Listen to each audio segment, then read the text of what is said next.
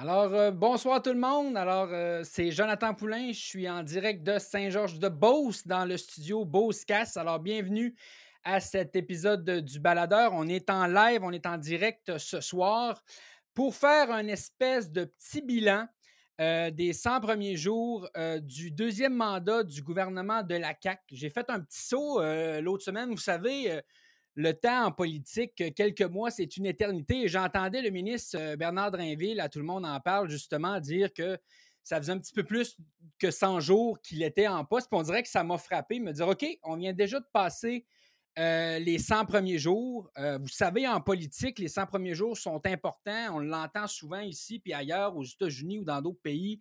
C'est souvent l'occasion pour un nouveau gouvernement, là, vraiment d'y arriver avec euh, les premiers jalons de réformes importantes, de mettre en branle vraiment les prochaines années, que ce soit au niveau législatif et tout ça. Donc, on va faire un petit bilan ensemble de ces 100 premiers jours du euh, deuxième mandat, je le rappelle, euh, du gouvernement de la CAQ. Alors, euh, vous allez voir, on est vraiment là, un peu, à, comme on dirait, à la bonne franquette ce soir. Donc, on y va avec vos commentaires, vos interventions. Donc, deux choses, deux façons.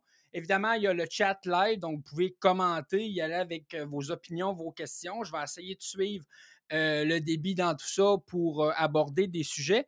Mais aussi, euh, s'il y en a qui veulent intervenir, donc jaser directement avec moi, deux choses que je vous demande, c'est d'avoir une caméra ouverte puis d'un micro ouvert, histoire d'avoir une discussion là, à deux dans tout ça. Bonjour Doris. Alors voilà, je vois que les, Bonjour Lynn, je vois que les gens commencent à, à se connecter avec nous.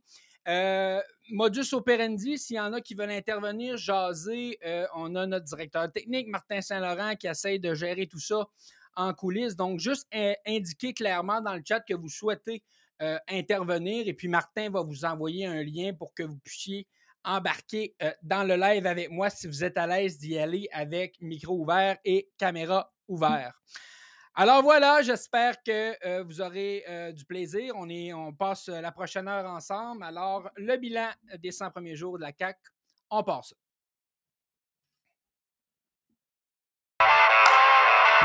Vous écoutez le baladeur. C'est sûr qu'avec le duo euh, Trudeau-Legault, il y a deux industries là, qui manqueront pas de job au Québec. ceux qui impriment des chèques puis la commissaire à l'éthique. Avec Jonathan Poulain.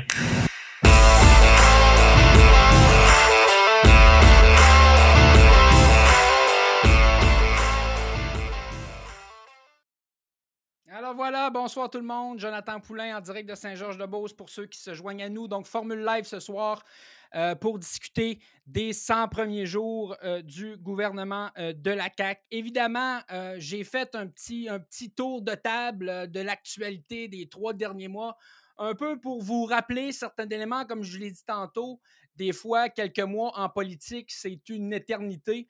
Alors, euh, je vous fais un peu le portrait. Évidemment, euh, je ne pouvais pas tout soulever. Puis si vous, il y a des enjeux, des décisions ministérielles ou des décisions gouvernementales qui vous préoccupent et que vous voulez aborder et que je ne parlerai pas dans les prochaines minutes, bien, sentez-vous bien à l'aise de le faire. Alors, je ne sais pas, Martin, pour commencer, si on peut mettre l'espèce de tableau de, votre Conseil des ministres québécois, mesdames et messieurs. Donc voilà ceux qui nous gouvernent au Québec. Donc 3 octobre 2022, élection au Québec.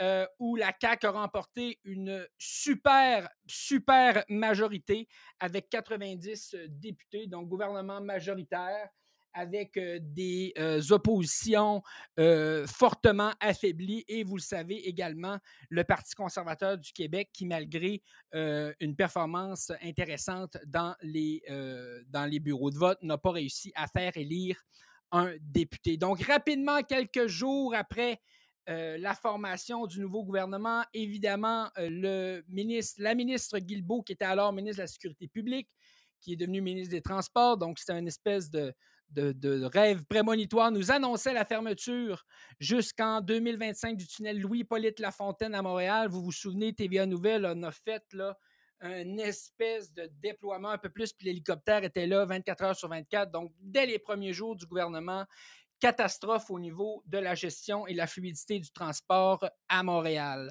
Ça nous a laissé quelques semaines, ou ça a laissé quelques semaines à François Legault. Donc, le 20 octobre, pour nous annoncer la formation de son nouveau Conseil des ministres que vous voyez à l'écran. Donc, Conseil des ministres de 30. Donc, c'est un Conseil des ministres quand même assez important, donc élargi.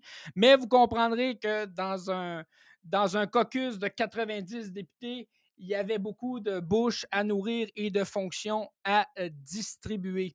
Rapidement, le nouveau ministre des Finances, Éric Girard, annonce le 10 novembre dernier que des millions de Québécois vont finalement recevoir leur fameux chèque. Hein. Vous savez, la campagne électorale a eu lieu sous le fond et discussion de chèques. Euh, je voyais même des députés comme Louis Lemieux dans le coin de Saint-Jean se promener avec son micro et dire Si vous voulez votre chèque, votez pour moi. Alors, le ministre des Finances, évidemment, confirmait qu'il, euh, que les Québécois recevraient leur fameux chèque. 29 novembre, début d'une courte session parlementaire qui aura duré deux semaines où les élus ont nommé Nathalie Roy à la présidence de l'Assemblée nationale. Évidemment, élu ici, il faut mettre des guillemets. C'est plus une nomination euh, de François Legault. Et on a eu le droit au Festival des primes et de la distribution des fonctions parlementaires. Bref, chaque élu de la CAQ a une fonction telle que son salaire annuel est bonifié. Pendant ces deux semaines, Qu'est-ce qu'on a entendu parler? Eh bien, mesdames et messieurs, vos élus, je sais que ça vous préoccupe au quotidien, bien, vos élus n'auront plus à prêter serment au roi, Sa Majesté, le roi Charles III. Mais durant ces deux semaines, il y a eu d'autres choses aussi. Le ministre Éric Kerr, qui est responsable du numérique, a déposé quasi en catimini le projet de loi 3 sur les renseignements de santé et services sociaux qui, je le rappelle, pavent la voie à une utilisation élargie de vos données de santé, notamment dans un déploiement d'une identité numérique gouvernementale. Début décembre, 9 décembre, surprise, la commissaire à l'éthique ouvre une sixième enquête concernant le ministre Pierre Fitzgibbon, donc le nouveau super ministre de l'économie à qui François Legault a donné beaucoup de pouvoir. Mi-décembre, le ministre Jean Boulet, ministre du Travail, vous savez, c'est le fameux ministre qui nous a dit durant la campagne électorale que 80% des euh, immigrants au Québec ne travaillaient pas ou n'apprenaient pas le français. Bien, lui, en mi-décembre, il a annoncé son intention de déposer un projet de loi pour interdire le travail des moins de 14 ans. Période des fêtes se passe, évidemment, début janvier, 10 janvier, coup de tonnerre au Québec dans la gouvernance des sociétés d'État, la PDG d'Hydro-Québec, Sophie Brochu, annonce qu'elle démissionnera de son poste euh, de manière assez imminente et qu'elle quittera ses fonctions à la direction euh, d'Hydro-Québec. Le 26 janvier, donc jusqu'à tout récemment, le ministre de l'Éducation, Bernard Drinville, dévoile ses sept priorités en éducation, un chantier qu'il faudra certainement suivre de près. Une journée suivante, le ministre Roberge, euh, qui est l'ancien ministre de l'Éducation, qu'on a euh, appris à connaître dans le fiasco de la ventilation de nos écoles durant la pandémie, nous annonce une patente à gauche, une autre espèce de grand chantier national pour protéger le français et nous en appelle à un éveil national pour sauver notre langue. Donc voilà un autre patente à gosse de créer. Début février, 2 février, le ministre de l'Environnement du Québec, Benoît Charette, annonce qu'il va subventionner les entreprises pollueuses qui, je le rappelle, font des milliards de dollars par année pour qu'elles se conforment aux lois environnementales du Québec, notamment en matière d'émissions. Ça fait suite à tout le scandale qui a eu lieu dans le coin euh, en Abitibi-Témiscamingue relativement à la fonderie et ses émissions toxiques. Le 9 février dernier, le ministre des Finances, Éric Girard, ça c'est le ministre des Chèques, je vous le rappelle, annonce ou dépose une intention gouvernementale pour repousser l'âge d'admissibilité à la Régie des rentes du Québec de 60 à 62 ans. Il y a eu une levée de bouclier assez importante à ce niveau-là. Donc, ça va être intéressant de suivre ça. Donc, 13 février, les provinces ont convenu euh, d'accepter l'offre du gouvernement Trudeau, donc d'Ottawa au niveau du transfert en santé. Je rappelle que le gouvernement fédéral va avoir transféré à peu près le 1 sixième de ce que les provinces demandaient. Souvenez-vous, François Legault voulait un mandat fort pour lui donner un rapport de force avec le gouvernement fédéral. Eh bien, force est de constater en matière de transfert en santé que l'éléphant aura accouché d'une souris. Et dernier élément que je vous soulève, le 15 février, donc lendemain de la Saint-Valentin, le ministre Christian Dubé dépose un projet de loi et se donne trois ans pour abolir le recours aux agences privées en santé qui, on sait, euh, un peu le chaos au niveau, euh, de la gestion de tout ce qui se passe dans le réseau de la santé. Alors voilà, souvenez-vous du slogan de la CAC lors de la dernière élection, c'était Continuons. Alors, est-ce que vous considérez que c'est dans la continuité? Alors voilà, voici un espèce de grand portrait ou des éléments que je jugeais importants de vous soulever qui se sont passés. Évidemment, il y en a d'autres, là, et puis tout dépendamment de ce que vous faites, de vos champs d'intérêt, ben, peut-être que vous aurez des, préoccupations qui sont différentes ou des éléments à soulever qui sont différents. Alors voilà, ça mettait la table pour notre discussion. On a aussi le, le napperon de ministre. Donc, si vous voulez parler d'un ministre en particulier. Peut-être que vous êtes content aussi de, certaines décisions, de certains avancements. Donc, franchement, vous, euh, avez le loisir de euh, vous exprimer. Et euh, j'ai le droit de ne pas être d'accord avec vous, mais clairement, je ne vous empêcherai pas de dire ce que vous avez à dire. Alors voilà, ça met la table. J'ai le goût de vous entendre, de jaser avec vous. Et je vois, on m'écrit qu'on a notre premier intervenant avec nous ce soir. Donc, on va commencer avec Donald qui est en ligne. Donald est avec nous? Bonsoir, tu m'entends bien? Salut Donald, oui, je t'entends très bien. En ben, forme? bon, oui, toi? Oui, écoute, on ne prétendra pas pour les gens qui nous écoutent qu'on ne se connaît pas. On se connaît bien, Donald. Alors, très content que que tu décides d'intervenir. Alors, euh, y a-t-il un sujet que tu voulais nous aborder, Donald, sur les 100 premiers jours de la CAC? Moi, je ne m'attendais pas de conseil là ce soir. Euh, mon jeu se en disant que première des affaires, c'est pas mon gouvernement, parce que quand on écoutait ton annonce, on allait, tu voulais savoir c'est ce qu'on pensait de notre gouvernement. En tout cas, c'est pas le mien, ça. Et pas voter pour lui. Euh, on va dire qu'il applique bien euh, sa devise. Euh, nous continuons, nous continuons de vous emmener à la dérive parce qu'avec le système d'identité numérique puis euh, tout ce qu'il est en train de mettre en plan, je pense que la priorité au Québec, la première des affaires, c'est arrêter de s'occuper de la santé. La preuve, on a vu qu'il était capable de mettre de l'argent à coulette partout. Mais je connais du monde qui travaille en santé, puis les urgences sont pleines. Puis quand ils montent des patients au premier ou au deuxième plancher, mettons, arrivent le soir, ils sont obligés de tous les redescendre à l'urgence parce qu'ils n'ont pas de personnel.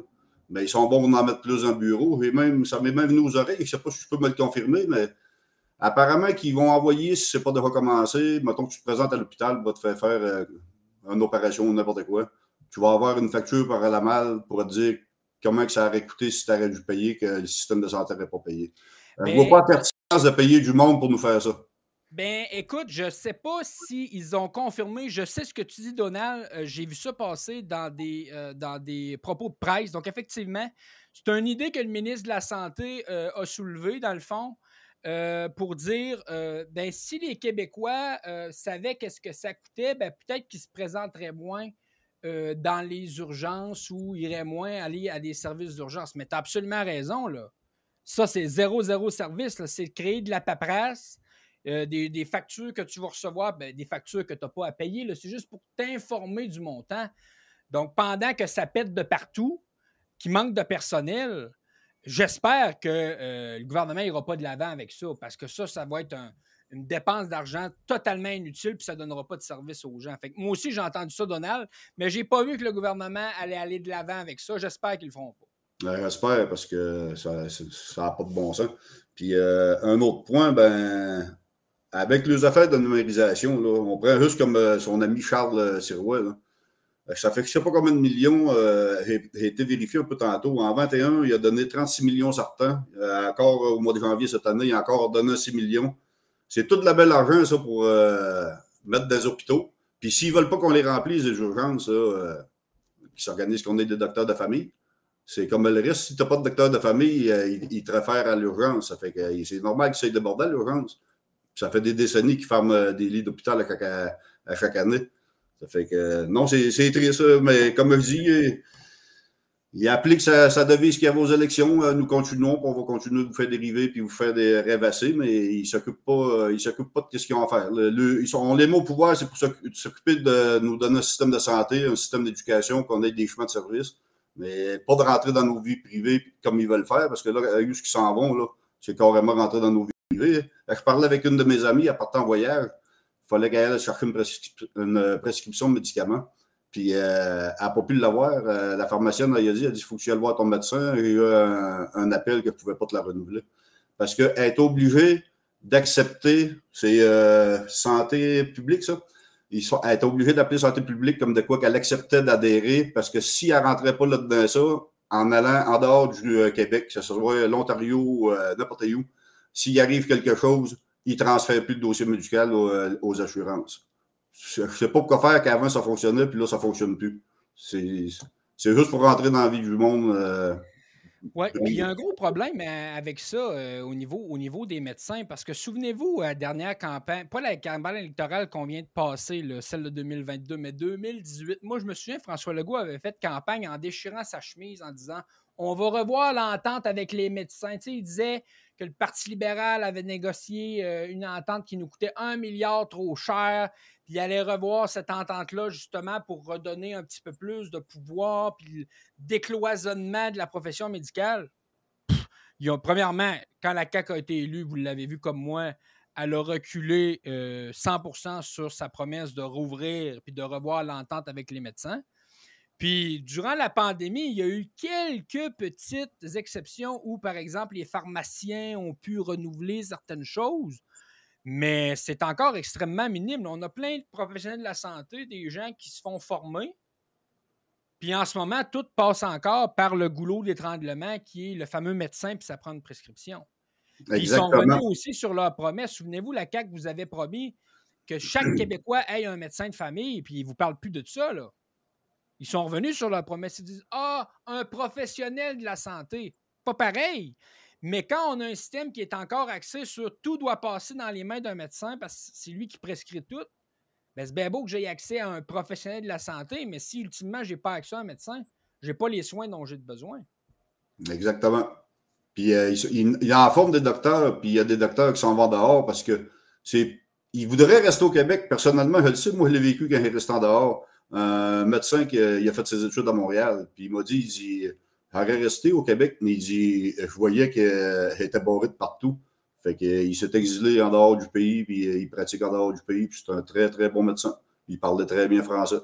Mais ça, c'est un que moi j'ai connu, mais c'est pas toutes choses-là que je ne sais pas, puis qu'on ne sait pas aussi. On entend, on entend souvent parler. On, on dirait que c'est ça qu'ils veulent, qu'il y ait une pénurie de médecins. Faire voir qu'ils sont dans la misère.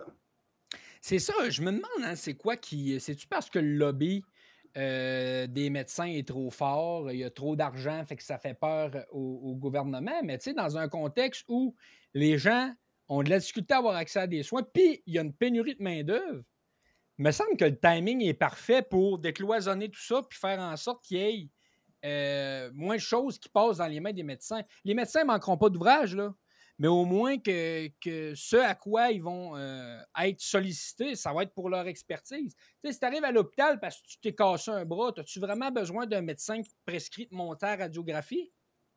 Il me semble que euh, ça pourrait euh, s'améliorer.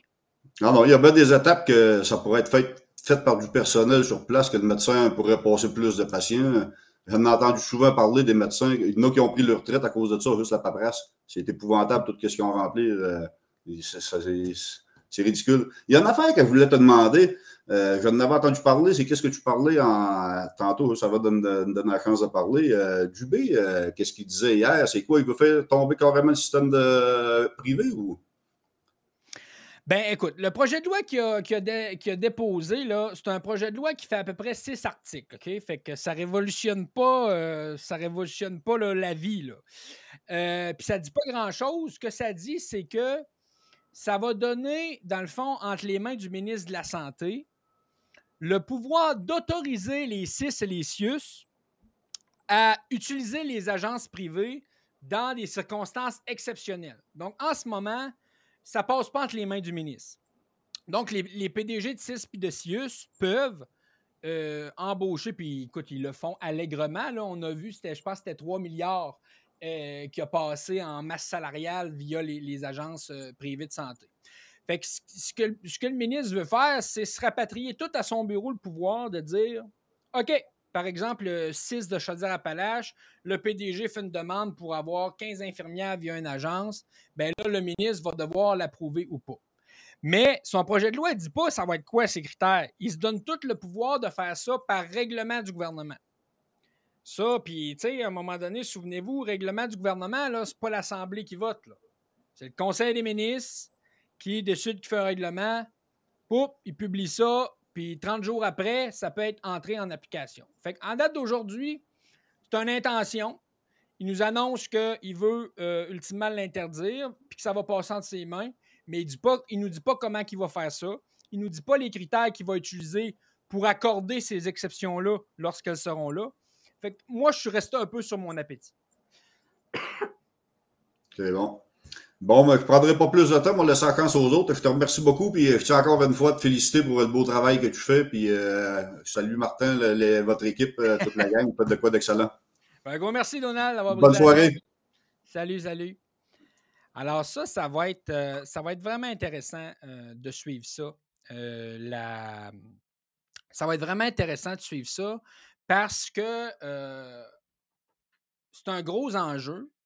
et puis, vous savez, juste avant de prendre le prochain, je veux vous dire, dans les dernières semaines, il y a eu la solution que le gouvernement a trouvée là, pour pallier au temps supplémentaire obligatoire c'est de dire bon, ben à partir de maintenant, c'est arrivé pour le 6 de la Mauricie Centre du Québec, d'appliquer des clauses de la convention collective qui fait à partir de maintenant, peu importe vos anciennetés, le, type d'horaire que vous avez, vous allez devoir faire des soirs et des fins de semaine.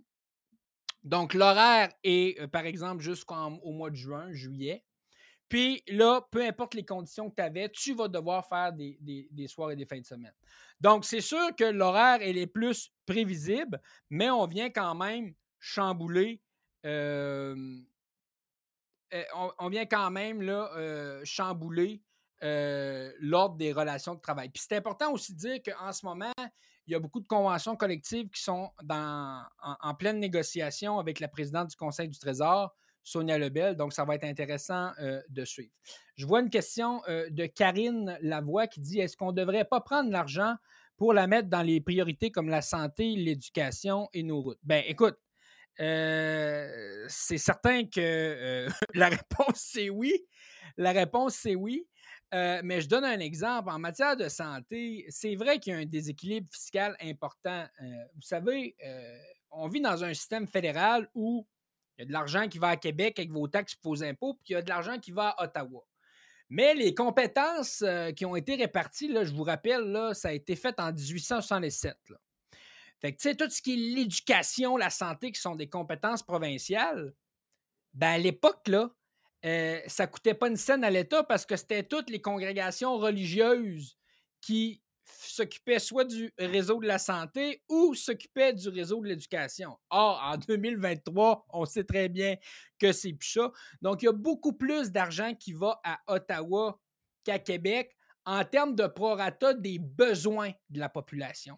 C'est pour ça, notamment, que euh, la négociation sur les transferts en santé qui avait lieu avec les provinces puis Ottawa était assez importante et le gouvernement du Québec est allé chercher un sixième de ce qu'il demandait. Donc, c'est sûr que ça, ça va avoir un impact considérable sur notre capacité à offrir euh, des, services de qualité, puis à offrir des salaires et des conditions de travail qui ont de l'allure pour les professionnels de la santé, notamment euh, les infirmières et les intervenants euh, qui, qui interviennent dans ce milieu-là.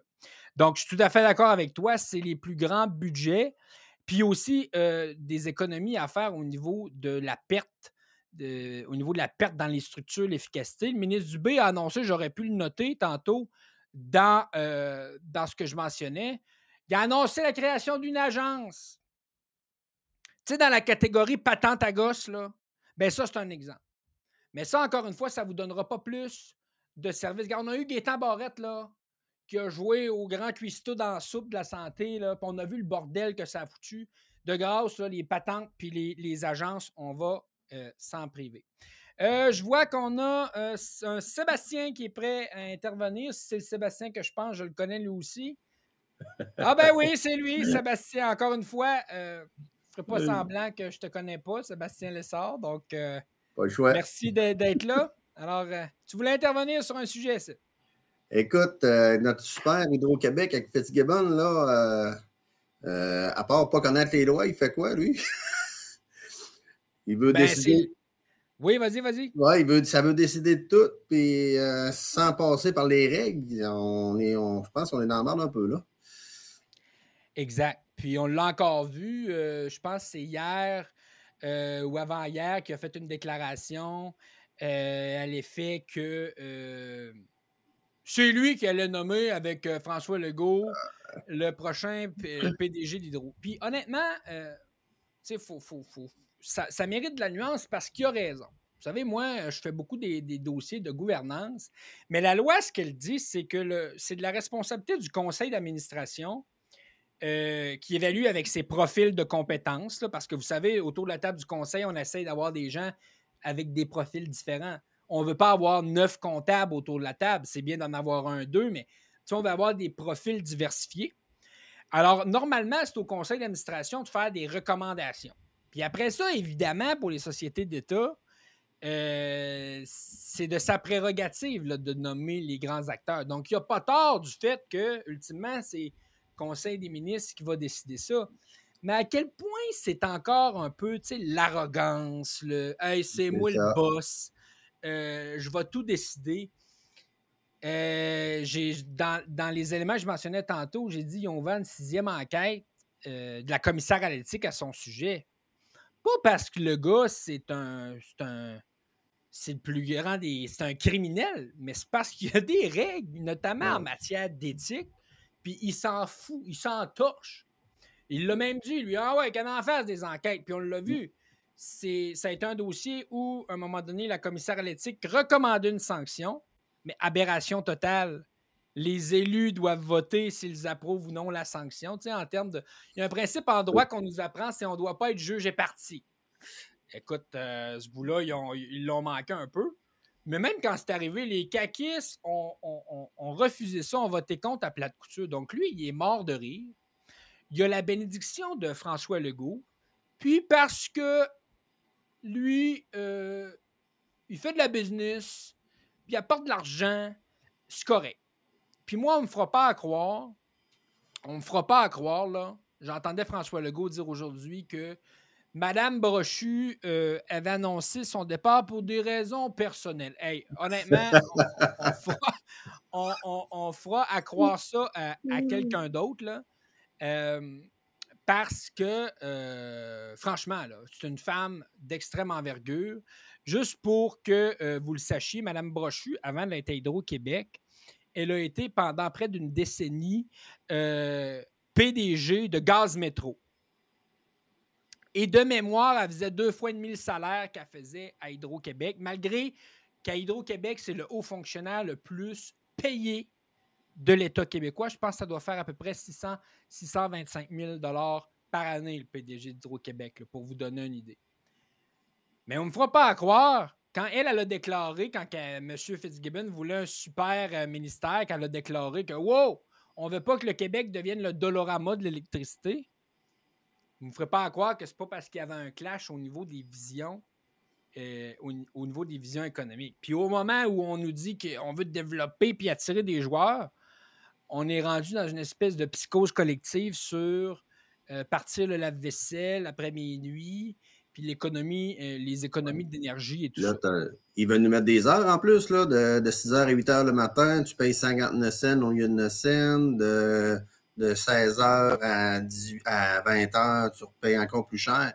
Écoute, ça, c'est les petites familles qui vont payer. Tu arrives de l'école, le jeune arrive de l'école, deux petits-enfants, à 4h, 4h30, tu fais souper, tu te dépêches. Après ça, c'est les bains, à 8h, ils sont couchés. Écoute, tu as pris du courant où? Pour nourrir ta famille, pour. euh, Ben écoute, hey, c'est tellement, tellement vrai ce que tu dis là. C'est qui qui va être les plus pénalisés pour ça? Tu sais, les personnes âgées les peuvent faire. Ouais, c'est ça. Les personnes âgées peuvent faire le, le repas plus bonheur plus tard. Ils ont le temps. Euh, ça, les personnes seules, mais les petites familles, ils vont payer le prix fort pour ça. Là. C'est clair. Tu sais, on s'entend, là, le- les bains, là, allez-vous donner ça entre 2h et 3h du matin? Là? Tu sais, je veux dire, à un moment donné, c'est. Ah, Pas la vaisselle, là, ça se programme pas. euh. Écoute, euh, ben, écoute là, encore une fois là-dessus, euh, le gouvernement, lance beaucoup de ballons d'essai. C'était à la mode, les ballons.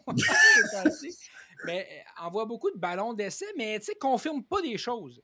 Ils n'ont pas confirmé qu'elle allait nous imposer, par exemple, cette tarification-là modulant en fonction des heures, mais on dirait qu'ils lancent plein de choses comme ça pour voir, oh, les gens vont-tu réagir?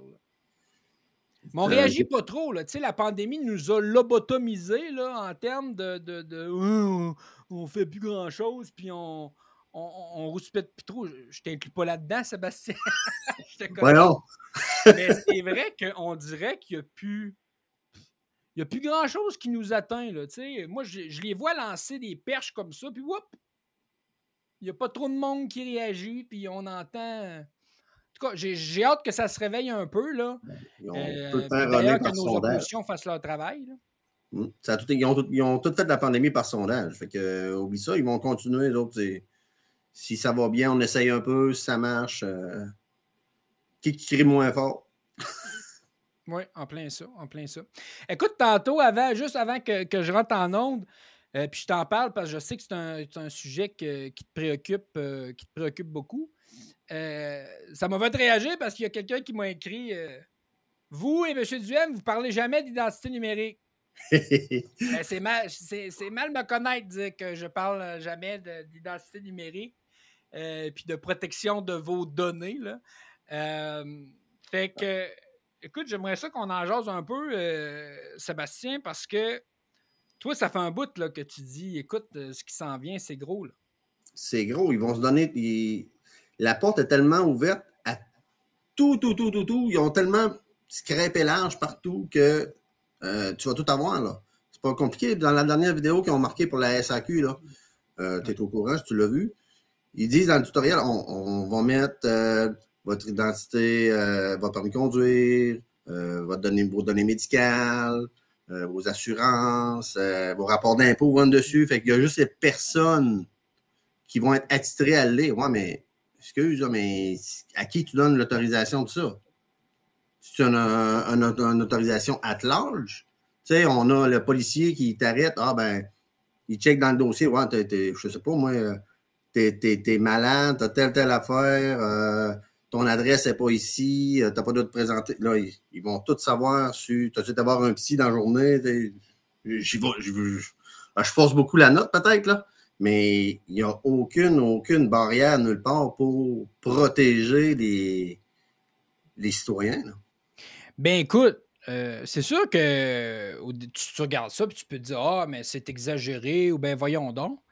Mais quand euh, moi j'ai épluché le projet de loi 3 que je parlais tantôt un peu déposant Catimini euh, par Éric Kerr sur vos renseignements de santé et services sociaux, on se donne énormément de pouvoir. Puis je rappelle, c'est Éric Kerr, le ministre du numérique, qui pilote ce dossier-là. C'est pas un des trois ministres de la Santé parce qu'on veut améliorer euh, le système de santé ou le fait que le personnel soignant ait accès à l'information. Ni le ministre de la protection de renseignement personnel. C'est le ministre du numérique qui s'occupe de ça. Puis écoute, moi j'ai vu parce que là, euh, dans les dernières, ils ont commencé. Puis moi, c'est ça qui, qui me stresse avec ce projet-là c'est qu'on semble vouloir aller à vraiment toute vitesse. Parce que vous avez vu, ils ont déposé ça, boum, euh, juste avant Noël. Là, dans les dernières semaines, ils ont eu des consultations particulières. Ils ont tenu à peu près trois jours de consultations particulières où ils ont reçu les associations. Je suis en train d'éplucher. Euh, il y a à peu près une trentaine de mémoires qui ont été déposées. Je suis en train de passer à travers de ça, puis je vais, je vais vous revenir, mais de manière plus détaillée là-dessus. Euh, et là, déjà, boum, euh, hier et avant-hier, ils ont déjà commencé l'étude article par article du projet de loi. Donc, il semble avoir une volonté d'aller à toute vitesse. Puis je le rappelle, c'est une loi qui modifie à peu près 30 lois au Québec. La commission d'accès à l'information est sortie pour dire qu'elle était extrêmement préoccupée. Puis juste dans le système actuel, il faudrait que je ressorte un article, mais il y avait un article qui disait, je me souviens plus du nombre, mais le nombre de, violations des accès non autorisés dans la raison de la santé, des gens qui sont allés voir dans le fond dans vos dossiers de santé par simple curiosité. Hey. Et, et c'était par centaines. Donc, déjà dans le système actuel, on a un défaut au niveau de la gestion des accès. Donc, qui a accès à l'information? On a des rapports qui nous démontrent que le nombre d'accès non autorisés par simple curiosité est en hausse. Et là, on est en train de nous dire qu'on va faire une espèce de pool de données où toutes vos informations en matière de santé et services sociaux vont se retrouver. Je ne sais pas s'il y a juste moi à qui ça donne des frissons, là, mais c'est quand même assez épeurant. C'est l'enfer. La, santé au sens large, j'inclus la santé mentale. Mm-hmm. C'est ça sur tout, tout, tout, tout, tout. Donc, euh, mettons, on retourne de là deux ans avec euh, la pandémie, que ça prenait le pass pour rentrer partout, ben là, tu as vraiment tout, tout, tout accès à qui fait quoi, où, puis comment. Puis souvenez-vous, souvenez-vous de l'espèce de bulle psychotique durant la pandémie où euh, François Legault nous annonce, pas loin dans le temps de Noël, qu'ils vont concocter dans le temps des fêtes je ne parle pas de 2022, là, mais de 2021, une taxe. Une taxe pour les non-vaccinés. Puis là, évidemment, deux, trois semaines après, paf, la ballonne a, dégonflé parce que. Euh, pas ils se sont rendus compte que le cadre légal actuel ne leur permettait pas de faire ça. Ils ne pouvaient pas croiser les données euh, au niveau euh, de la santé, d'un statut vaccinal et la, fiscalité et peut-être une amende ou euh, au niveau de l'agence du revenu. Ils se rendaient compte qu'ils ne pouvaient pas faire ça. Mais là, je vous le dis, ils sont en train de mettre en place l'architecture législative pour permettre une fluidité d'information, mais dans des canaux qui sont absolument pas thérapeutiques. Là. Je suis pas en train de parler du canal thérapeutique. Là votre pharmacie, si vous changez de pharmacie versus votre médecin qui savent que je ne suis pas là, là. On est vraiment ailleurs. Ouais, c'est loin, là. Ça va être très, très loin parce que tout le monde va tout le monde qui va avoir l'autorité de regarder ton dossier va tout avoir le pedigree d'un mot à l'autre. Absolument. Absolument. Puis je le, je le, rappelle pour ceux qui nous écoutent, si jamais euh, j'ai eu l'occasion de le mentionner dans des chroniques précédentes, mais je veux quand même vous souligner un, élément important. Euh, avec cette loi-là, on vient modifier, euh, on vient modifier la loi sur la santé publique pour faire en sorte que s'ils veulent faire un plan de surveillance, donc pour surveiller l'évolution de certaines maladies, mais ça pourrait, l'a été, ça pourrait très bien être encore la COVID ou une espèce de virus. Avant, il y avait de l'information qui pouvait se transférer dans la mesure où cette information-là était anonyme. Par exemple, le nombre de décès sont morts de la COVID, quoique la fiabilité de la donnée, des fois, reste, reste à. Bon, vous comprenez ce que je veux dire, là. Mais ils viennent avec ce projet de loi-là de manière très subtile, caché à l'article 228 du projet de loi, dans un, dans un jargon à peu près incompréhensible. Dans le fond, ce qu'ils viennent enlever, c'est la protection de l'anonymisation. Ce qui fait en sorte que si cet article-là était adopté tel quel, ça fait en sorte que l'information qui était transférée va désormais pouvoir l'être de manière nominale. Donc, toi, Jonathan Poulain, tu es vacciné ou tu n'es pas vacciné. Euh, puis là, j'ai la COVID, mais ça peut être d'autres choses. ça peut être la méningite, la VPH, euh, prenez-vous euh, la pilule contraceptive. Écoute, ça peut aller très loin là, parce que une fois qu'on dit que tu peux avoir l'information de santé de manière nominative, il n'y a plus de restrictions. Là. Le, le, bord est ouvert. Mm. Alors, il falloir suivre ça. Mais écoutez, euh, là-dessus, je pense qu'il faut, euh, il faut être vigilant. Il faut être vigilant. Euh, j'ai vu que, écoute, moi j'en parle, j'en parle, j'en parle, puis j'ai vu, ça fait à peu près une semaine et demie, j'ai vu, un article, Radio-Canada, sous le radar, ils en ont parlé un petit peu. Mais à date, j'ai vu personne parler de la modification de la loi sur la santé publique. Je suis le seul qui en a parlé sur la place publique. Il y en a qui sont venus parler un peu de la loi, là, mais cette modification-là, la loi sur la santé publique, personne n'en a parlé. j'ai hâte qu'il y ait un élu qui en parle. Il va falloir. Je Samuel Poulain pour faire ça. Là. hein? Parler? Good. Hey, y avait-tu un autre euh, sujet? Écoute, on a du temps. Je vois que je vois qu'il y a des, commentaires, mais les gens semblent être gênés à venir, euh, à venir en ondes. Alors, c'est pas grave, on va, vivre avec ça. Si je. Martin, peux-tu remettre, euh, on peut-tu remettre la, la tuile des ministres? Ouais. Ouais. Seb, choisis, choisis-moi un. Je vais, je vais, te faire, je vais te demander quelque chose là, de, de difficile. Hey. Essaye de m'en trouver un que tu as de quoi de positif à dire. euh. Y en a-tu un qui est caché dans la gang? qui qu'on n'a pas vu? Attends un peu. non, mais je fais des, je fais des farces, mais c'est vrai que les bons coups sont, sont durs à nommer. Là. Sais, je veux pas être de mauvaise foi, là, mais les bons coups sont quand même durs, euh, Bon, sont on durs, sent. euh, à souligner. là. En tout cas, ils- comme tu vois, ils nous viennent pas euh, rapidement comme ça. Alors Non, que non, si je te disais, nomme-moi un prix citron, ton prix citron, c'est lequel? Pour toi. Ah, je te dirais Drainville. Je pense qu'il va avoir de la misère beaucoup en éducation.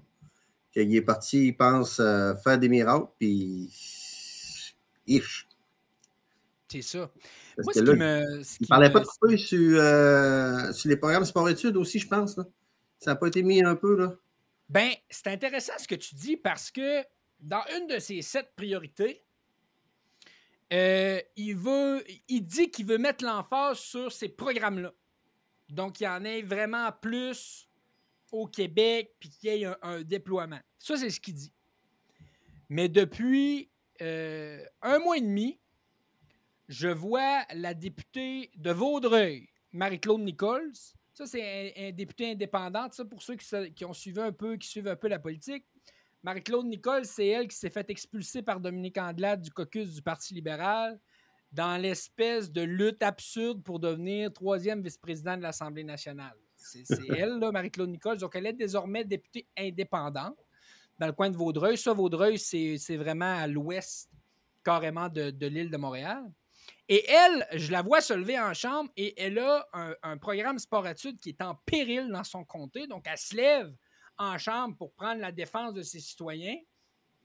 Puis Bernard Drainville, il répond Ouais, mais là, euh, falloir regarder ça. Puis, euh, tu sais, s'il y a un programme dans une autre école de la région, ben ces jeunes-là vont pouvoir aller dans cette école-là. Tu sais, comme si c'était aussi simple que ça. Tu sais, au niveau Mm. de, de- de- du développement des jeunes, de leur sentiment d'appartenance, la lutte au décrochage scolaire. Ah ouais, le jeune, si tu veux faire du sport-études, change de polyvalente. Tu sais à quel point c'est. Fait que, il nous annonce que c'est une priorité, puis dans un dossier ultra concret, où il y a une députée qui se lève et elle dit Moi, dans mon comté, j'ai un programme qui est en péril. Ben, Bernard, pff, il n'est pas ému plus que ça, je trouve.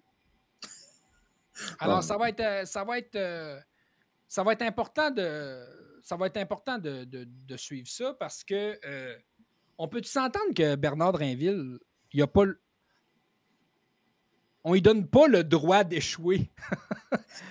ça fait trop longtemps que le système d'éducation est à la déroute. Les professeurs sont en détresse. Ça manque de ressources. Les jeunes décrochent. On Mais- commence à voir les données sur la santé mentale des jeunes post-pandémie. Ouais.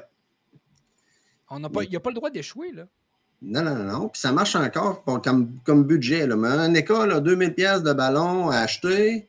Ben, t'achètes 2000 pièces de ballon. Tu peux pas le prendre et se faire une petite réserve puis dire, regarde, on, on met ça dans à, à l'autre place vu que tes ballons sont bons cette année. Non, non, ça marche que tu as un budget pour. Faut que tu le dépenses. Comme dans les hôpitaux. Tu as un budget pour ça, tu dépenses pour ça. Tu peux pas dépenser ailleurs. Fait qu'il occupe, puis tu peux pas faire de, de profit. Tu peux pas garder un petit peu d'argent pour une autre année d'après.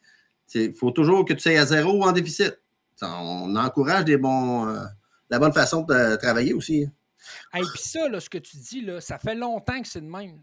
Oui. Hey, quand j'étais au secondaire, j'ai 30 ans là, pour, euh, pour donner l'image, là, je siégeais au conseil d'établissement comme représentant des élèves et c'était déjà comme ça.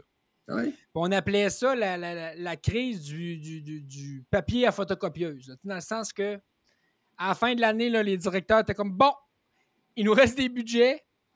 Euh, fait que, dans quoi on dépense? Fait que là, écoute, du papier de photocopieuse, là, peux-tu te dire qu'il en manquait pas à la fin de l'année? Il en achetait, puis il en achetait. Puis je me souviens même, une année, il avait acheté, je sais pas comment, de centaines de balles de tennis, puis ils les avaient coupées en deux, ils les avaient mis en dessous des pattes de chaise pour pas que ça grince dans les classes. Mais il était vraiment à la recherche de comment on peut dépenser. Parce que, ça. deux choses, il y avait des budgets super précis. Si tu avais du budget pour la papeterie, essaye pas d'en prendre puis de le mettre dans euh, l'équipement dans ton gymnase. C'est très compartimenté. C'est ça. On te donnait des budgets annuels, puis s'il te restait de l'argent, à la fin de l'année, pouf, faut que ça retourne au centre de service scolaire. Mais là, là si toi, à la fin de l'année, tu retournes, je sais pas moi, 8000 dollars de ton budget à centre de service scolaire, qu'est-ce qu'ils vont faire, le centre de service scolaire, l'année suivante? Ils, Ben, te ils vont te donner 8 8000 pièces de moins. Ils vont dire, voyons, tu n'avais pas de besoin. Donc, ça ne permet pas aux directions d'école, au conseil d'établissement et aux professeurs de, de- de- de se faire des réserves ou des budgets sur des, des- des- sur des courts termes, des 2-3 ans, pour des projets spécifiques. Pour... Il n'y a aucune autonomie pour les équipes écoles. C'est fou, là. Non, non. Puis, tu n'as aucun programme qui va t'aider à dire, Bon, ben, on sort un petit programme, on se met de l'argent de côté, on veut acheter quelque chose de plus gros, on veut, euh, euh, une année, on pousse un peu plus pour euh, l'intégration. Non, non. Il faut que tout le monde soit pareil, puis il faut tout le monde dépense la même quantité, le même, euh, le même article à la même place. Oui, exact. Exact.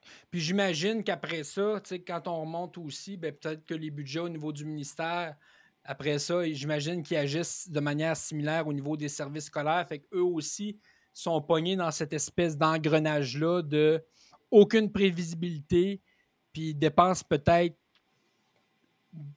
non nécessaires en fin d'année, vite, vite, vite, parce qu'on veut dépenser euh, nos budgets. Oui, c'est Écoute, ça. euh, C'est ça. c'est décourageant, mais écoute, là-dessus, j'ai pas vu, j'ai pas vu dans les priorités du ministre Drainville d'éléments où, dans lesquels il voulait donner plus d'autonomie aux écoles. Puis ça, moi, c'est un engagement qui me tenait à cœur durant, durant la dernière campagne électorale. On voulait Ouais. vraiment donner plus d'autonomie aux écoles. Puis ça, euh, je vois rien à- en ce moment. Il n'y a pas d'engagement de la part de la CAQ de donner ce pouvoir-là. C'est dommage parce que euh, je pense qu'ils sont mieux à même de développer des projets au niveau de la réussite éducative directement sur le terrain que des fonctionnaires qui sont parcours au ministère de l'Éducation à Québec. Exactement. Good, good. Ben écoute, un gros merci d'être euh, d'être euh, d'avoir osé euh, t'afficher euh, en, en live. Alors, euh, écoute, si moi, ça fait Plaisir de t'entendre, Jonathan, sur des, des points de même pour qu'on soit capable de comprendre un peu plus là, la, la législation du, du Québec. Là. Puis, Ben, Ça me fait plaisir. Tant qu'il y aura des gens qui vont être intéressés de, de l'entendre puis de, de, de- de- de s'informer à ce niveau-là, moi, ça me fait plaisir de le faire parce que je pense que c'est important. Puis en ce moment, euh, on, a des députés caquistes là, à grandeur du Québec. Il y a un petit noyau à l'île de Montréal. Mais comptez pas sur euh, ceux qui prient le ciel que François Legault les nomme un jour ministre pour vous donner l'âge juste puis vous apporter les nuances. Alors, euh, moi, je ne suis pas élu, mais tant que j'aurai une tribune puis qu'il y aura des gens qui seront intéressés à l'entendre, ben, on va continuer le travail parce qu'il faut qu'il y en ait qui le fassent. yes. Hey, je te souhaite une bonne soirée, Seb. Euh, merci, toi aussi. Salut. Bye. J'ai vu passer, euh, j'ai vu passer tantôt dans le, dans le chat un commentaire. Je pense que c'est Lynn. Oui, Lynn Bouffard qui dit Quelles sont les compétences d'Éric Kerr? Écoute, Lynn, Lynn, Lynn, comment je peux t'expliquer ça? Premièrement, Éric Kerr, c'est quelqu'un qui a une formation en informatique. Donc, je suis un informaticien. Fait qu'il s'occupe du numérique. moi, ça me, ça me, ça, me surprend pas plus qu'il faut. Euh, ce qui me préoccupe, c'est ce qu'on lui confie entre ses. Tu sais, Éric Kerr, c'est un vieux de la vieille. hein. Euh, Souvenez-vous, Éric Kerr, c'est un des premiers euh, députés de la CAQ. Donc, lui, il était dans les premiers quand la CAQ était en deuxième opposition. Donc, eux, vraiment, euh, lui, il était là. Puis, souvenez-vous, on l'appelait le shérif. Le shérif de la CAQ. C'est que c'était, ça son, son surnom.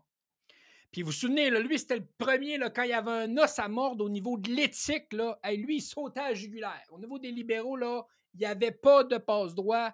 C'était, là, je déchire ma chemise euh, au niveau euh, du shérif de la pelleterie. Ben, juste pour faire petite historique, souvenez-vous, Éric Kerr, c'est le ministre. euh, La là, pour, vous situer, c'est, dans la région de Québec, dans, le coin de l'ancienne Lorette.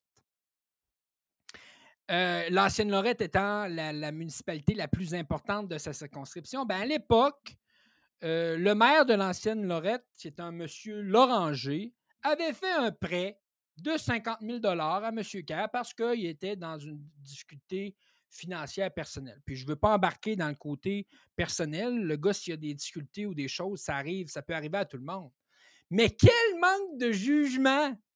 Accepter un prêt du maire de la municipalité la plus importante de ta circonscription? Mais quel manque de jugement! C'est comme ça pour les Beaucerons et Beaucerons qui nous écoutent, là. Comme si moi j'avais été élu député, là.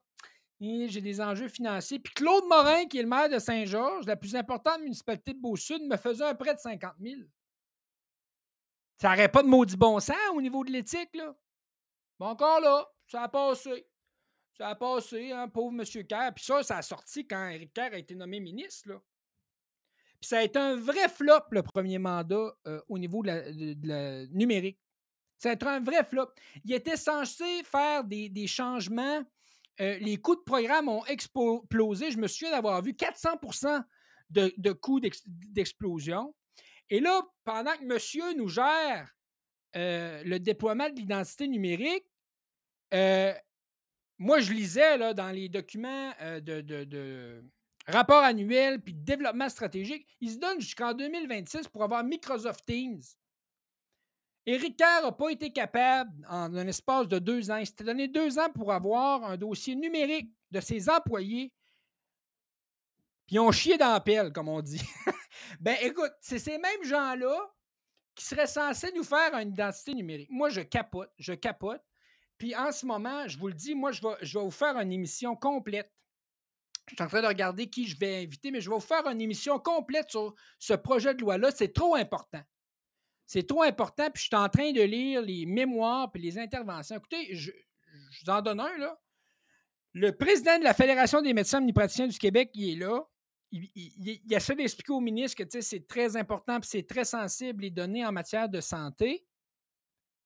Et le ministre qui fanfaronne puis qui dit Ouais, mais je suis pas sûr que les hackers, entre ma prostate et mon, mon rapport d'impôt, ils choisiront pas mon rapport d'impôt.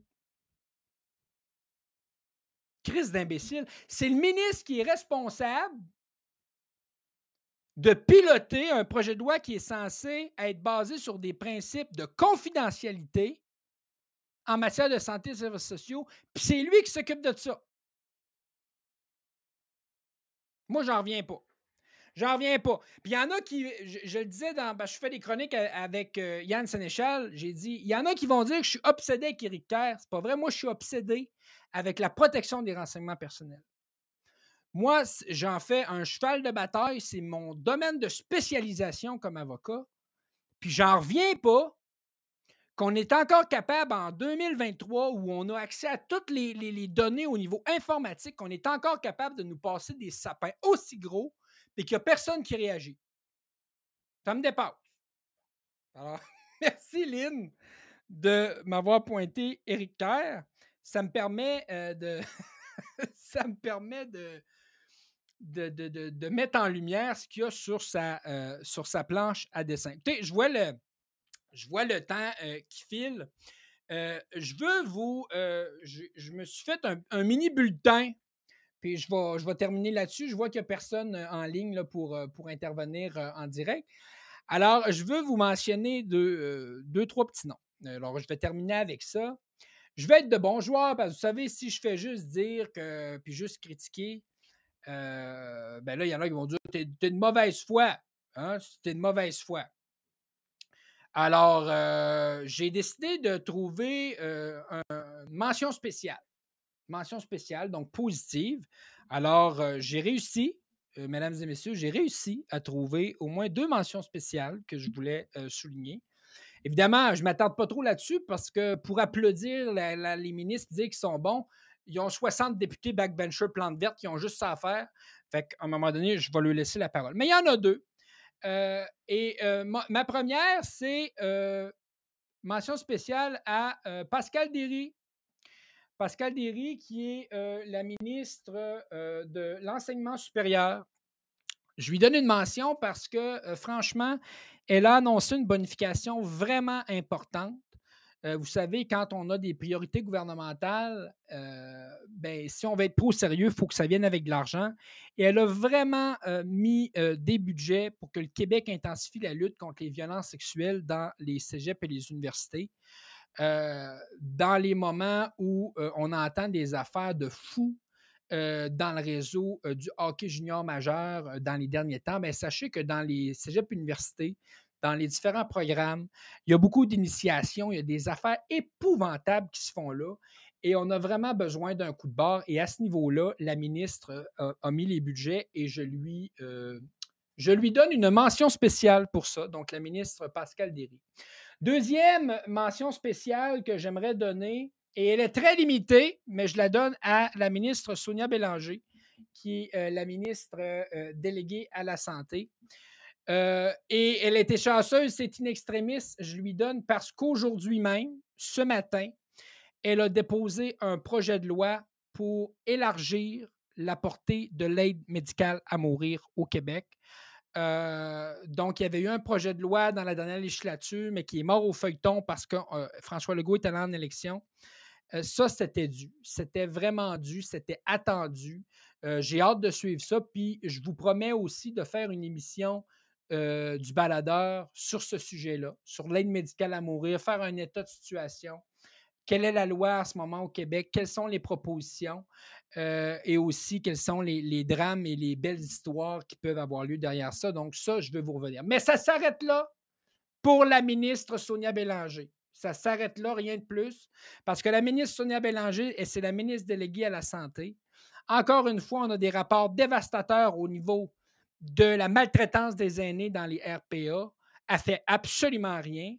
Et en plus de ça, euh, récemment, on nous annonçait que les fameuses maisons des aînés à 600 000 pièces la porte, moi, la dernière campagne électorale, Samuel Poulin était tellement fier de me dire qu'il y avait 48 aînés qui allaient avoir une place dans une maison des aînés. La fameuse loterie, parce que 48 personnes, je peux vous dire qu'il y a pas mal plus de besoins que ça. Bon, on apprenait qu'ils n'ont même pas réussi à combler 50% des postes. Il y a une maison des aînés là, qui est ouverte dans le coin de, dans le coin de Lévis. Là. Ils n'ont même, pas même pas été capables de pourvoir 50% des postes. Donc, comme vous allez voir, la, mention spéciale à Sonia Bélanger se limite là. J'avais une, mention, euh, j'avais une mention à mettre euh, pour dire euh, au balotage. Parce que honnêtement, je souhaite qu'il ne se plante pas. Puis c'est Bernard Drainville, ministre de l'Éducation je ne veux pas longtemps, longtemps épiloguer là-dessus parce que j'en ai parlé avec Sébastien. Je souhaite de tout cœur pour les hommes et les femmes qui portent ce réseau-là à bout de bras aient un, peu de, une bouffée d'air frais, les ressources et le support dont ils ont besoin. Franchement, on est dû. Et personne on a bien beau pas aimer la CAQ, là, mais personne ne peut souhaiter que Bernard Drainville échoue sa mission. Alors, je le mets au balotage parce que, honnêtement, comme citoyen, comme jeune, je souhaite de tout cœur qu'il réussisse, même si j'ai des gros doutes. Et là, mon prix citron. Le politicien médiocre. Et là, j'aurais pu avoir quelques choix. Mais euh, mon choix s'est arrêté sur Jean-François Roberge. Jean-François Roberge. Écoutez, Jean-François Roberge, c'est celui qui a la plus longue carte d'affaires. Il est ministre de la langue française, ministre responsable des relations canadiennes et de la francophonie canadienne, ministre responsable des institutions démocratiques, ministre responsable de l'accès à l'information et la protection des renseignements personnels et ministre responsable de la laïcité. Langue française. Le, gouvernement avait déposé le projet de loi 96, qui était l'espèce de loi fort, qui, souvenez-vous, la louisianisation du Québec, c'était censé sauver le français. Ben là, la loi est adoptée, elle est en plein une voie d'être implémentée un peu partout dans les industries, dans les commerces, dans les, les secteurs publics. Et là, il nous annonce une patente à gauche, le GAF, le groupe d'action pour sauver le français avec six ministres, une autre patente à gosse. Mais quel aveu d'échec de cette loi 96 qui va avoir apporté que des mauvaises choses pour certaines communautés culturelles et linguistiques, avoir mis des bâtons dans les roues pour les entreprises, les entrepreneurs du Québec, mais absolument rien apporté au niveau de l'amélioration du déclin de la protection du français. Ministre responsable des relations canadiennes, c'est un échec. C'était le ministre qui aurait dû être à, la table des négociations, mettre la table pour qu'on n'arrive pas avec un fiasco aussi terrible au niveau des transferts en santé. C'était sa job, comme ministre responsable des Affaires canadiennes, de faire un front commun puis de mettre la table avec son homologue fédéral pour que l'éléphant accouche pas d'une souris. C'est un échec lamentable. Ministre responsable des institutions démocratiques. Souvenez-vous, au début de la législature, ils avaient une occasion en or de démontrer qu'ils étaient de bonne foi suite à la plus grande distorsion historique au niveau des partis politiques. De donner accès, par exemple, à Éric Duhem au niveau de la tribune de la presse et au Parti conservateur, d'annoncer qu'il allait faire une réforme du, système parlementaire ou de la réforme du scrutin qui s'était engagé à faire et qui ont renié leur signature. Alors, ministre des institutions démocratiques, c'est gênant. Et ministre responsable de l'accès à l'information et de la protection euh, des renseignements personnels, ça devrait être lui. Ça devrait être lui qui pilote le, projet de loi sur la protection de vos renseignements en santé et services sociaux. Puis encore une fois, il, est, il, il est il est silencieux. Alors, il a bien beau être grand, là, il ne fait pas peur à personne. C'est un ministre médiocre. Il est fanfaron et il ne connaît pas ses dossiers. Alors, on dit souvent, s'il vous plaît, engagez-vous, impliquez-vous en politique. Bien, pour Jean-François Roberge, on passerait bien notre tour. Alors voilà, c'était mon prix de politicien médiocre. J'espère que dans un remaniement ministériel, François Legault va l'envoyer au registre des, plantes vertes. Mais euh, si ce n'est pas le cas, je le souhaite qu'il nous, euh, nous annonce qu'il y a d'autres projets de vie que de se représenter aux prochaines élections. Alors euh, voilà, merci d'avoir été là. Écoute, c'était notre premier, notre premier live. N'hésitez pas à commenter si vous avez des commentaires, suggestions. Ça nous permettra de nous améliorer, de pouvoir en refaire s'il y a un, intérêt. mais l'idée, c'est de parler, d'apporter des sujets qui ne sont peut-être pas. Puis je vous invite, en terminant, si vous voulez bien partager la vidéo d'aujourd'hui sur vos réseaux, eh bien, ça aidera à passer le message. Alors, alors, tous les jeudis 19h, je donne rendez-vous pour une émission dans laquelle Aujourd'hui, c'était Formule Ligne ouverte. Euh, je vous ai promis, euh, ça viendra bientôt, une émission sur euh, l'aide médicale à mourir. Et je vous annonce aussi que demain, j'ai vu que le, pas le ministre, mais le juge Rouleau va déposer son rapport relativement au convoi de la liberté, donc la manifestation qu'il y avait eu à Ottawa et ce qui avait suivi par l'enclenchement de la loi, ces mesures d'urgence par Justin Trudeau.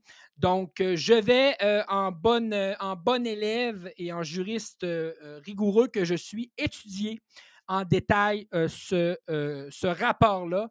Et j'entends bien faire une émission et vous revenir là-dessus parce que, écoutez, la loi sur les mesures d'urgence au Québec, c'est pas une niaiserie, c'est pas petit. Et on a, mesdames et messieurs, dans les dernières années, utilisé cette loi. Donc, je veux absolument qu'on revienne là-dessus dans les prochaines semaines. Alors voilà, mon nom est Jonathan Poulain. Vous écoutiez le baladeur sur Beauscast et je vous donne rendez-vous la semaine prochaine, 19h, pour un autre baladeur. Bonne soirée tout le monde. Merci d'avoir été là.